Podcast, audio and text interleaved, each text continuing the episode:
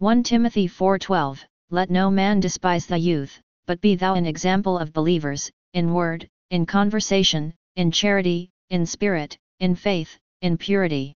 This is another book of Paul to Timothy. This chapter speaks of the times when the ministry of God will see Antichrist people misguiding and doing business in the name of the Lord. The chapter is titled The Good Minister teaching us how to discern a good minister delivering the Word of God.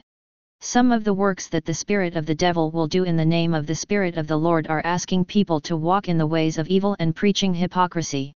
The devil will stop them from marrying claiming it as a sin, and stop believers of God from eating meat but asking to fast chronically and cursing for not doing so.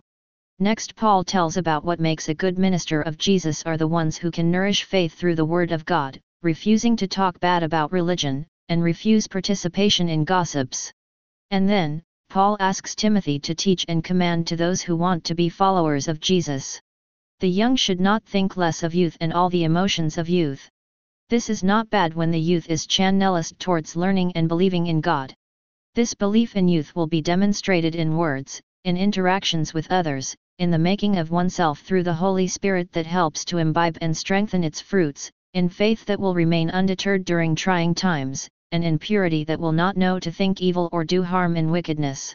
The youth will deal matters of the world transparently diligently, fervently in dedication, honesty, and in charity for fellow being sharing the love that God has shared with us through Jesus. This is how a youth should be.